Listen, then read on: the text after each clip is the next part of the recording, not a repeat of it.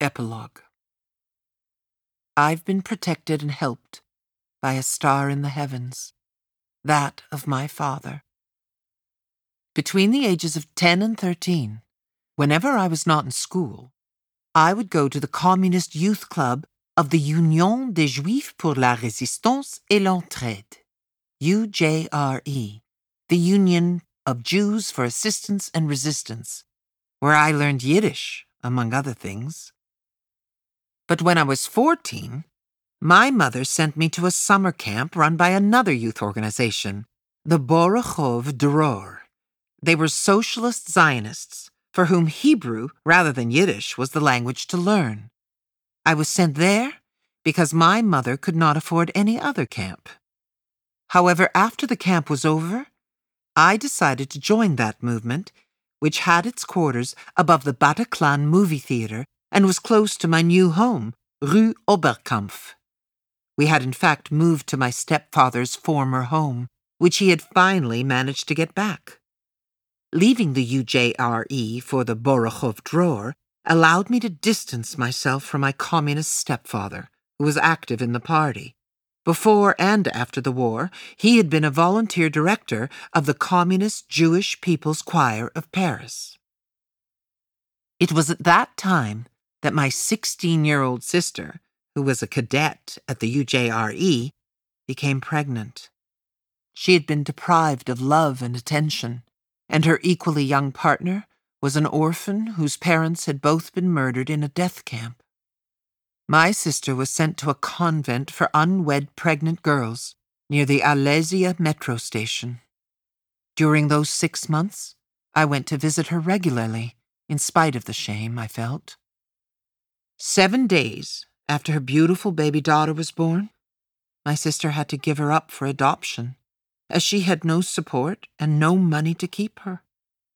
I did get to hold her baby girl in my arms before she was taken away. The secret of her baby was the heaviest I had to carry. It was only in July of 2006 that I revealed it to her son at his behest because he wanted to understand why his mother had suffered such mental distress at the end of her life. At 14 years old, I received an unexpected gift a first prize in drawing that enabled me to enroll in Elisa Lemonnier Technical College. But family and financial problems prevented me from finishing my third year there.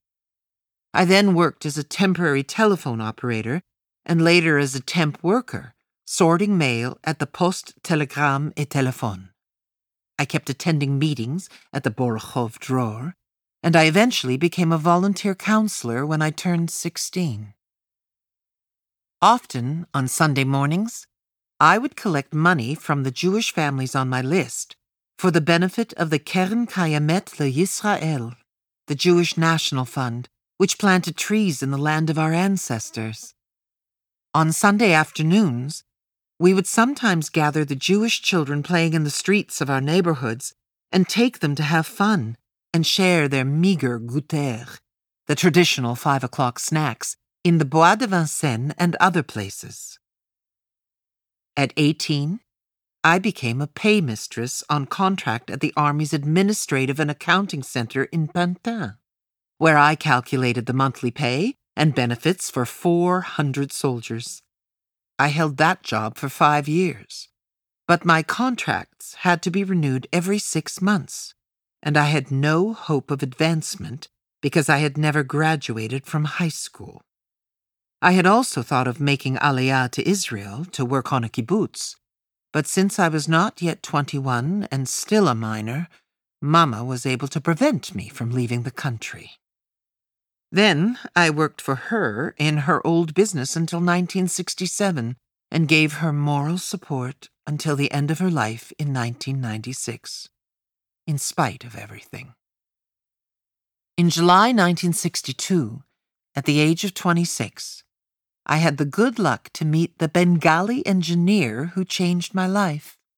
We managed to marry in April 1965 while he was doing his doctorate in chemical engineering at the École Centrale in Paris. In 1967, the offer of a teaching position at the University of British Columbia in Vancouver brought us to Canada. In 1969, the birth of our son gave us the joy and pride of parenthood. And in September of that year, my husband was offered a position at Laval University in Quebec, which brought us a bit closer to Paris. In 1971, we moved to Longueuil when a new position as a professor of chemistry opened for my husband there.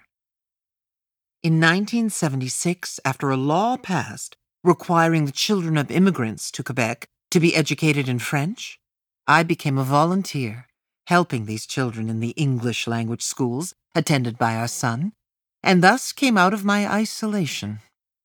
I was in turn an academic assistant in French, a counselor for younger children, an assistant for children with difficulties, and a self taught drawing teacher, with no remuneration other than the knowledge that I was useful.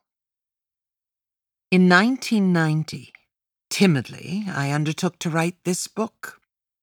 I was unable to write the painful passages, and our son suggested that I illustrate them and then organize them in chronological order.